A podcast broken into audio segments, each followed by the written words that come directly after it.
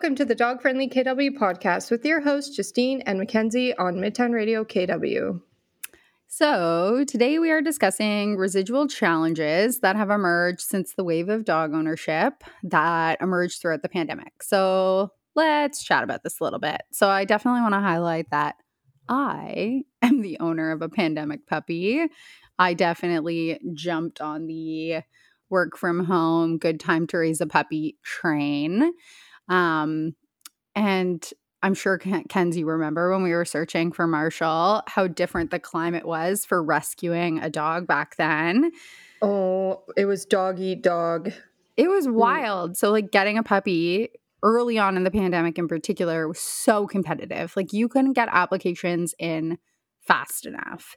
And I had to try, like my partner and I, try several times before we were actually successful in getting Marshall, which is definitely not the case um, today. So, we're going to start off today's episode discussing some of the impacts on rescue and adoption organizations as a result of the pandemic. So, at the start of the pandemic, rescues have gone from not having enough dogs for homes to not having enough homes for dogs. Uh, so we've seen a huge boom in dog rehomes um, with local rescues and shelters, etc.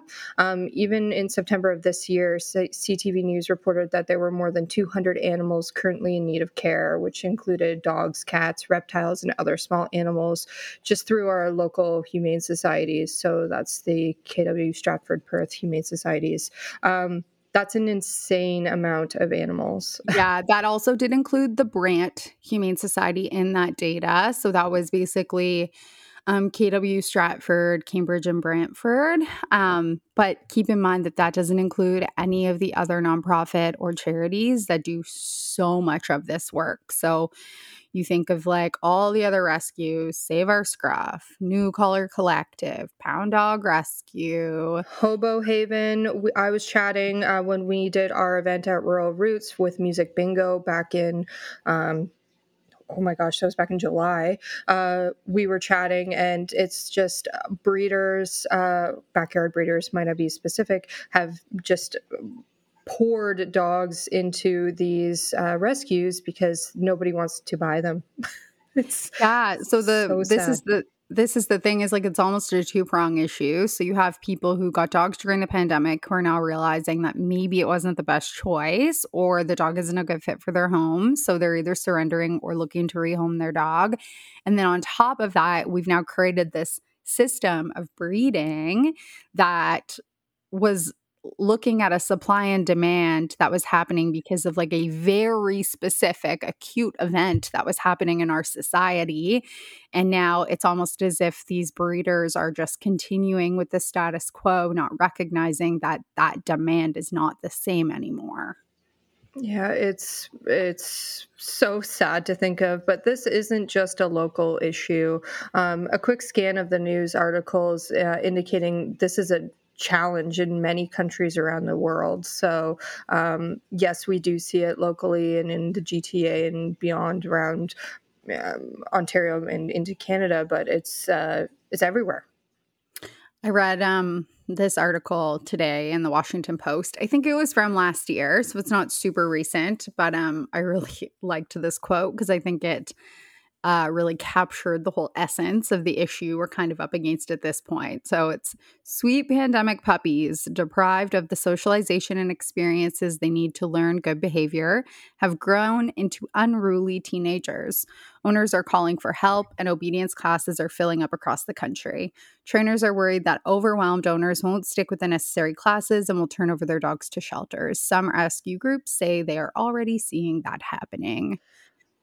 And it's funny, I was having a conversation with another local dog owner um, actually today, and um, she was saying that trainers are so hard to come by because of the amount of pandemic puppies that are out there. Um, trainers are overwhelmed, and they there aren't enough of them to yeah. to help. So yeah, that's something we're definitely going to dive into a little bit deeper in the second half of the episode is around the the resources for dog owners and how at this point they're just really isn't enough to meet the demand of dog ownership. I mean, at least in our local context. And I'm sure lots of other communities across Canada and across the world are seeing the same thing, but we definitely see it and feel it here for sure.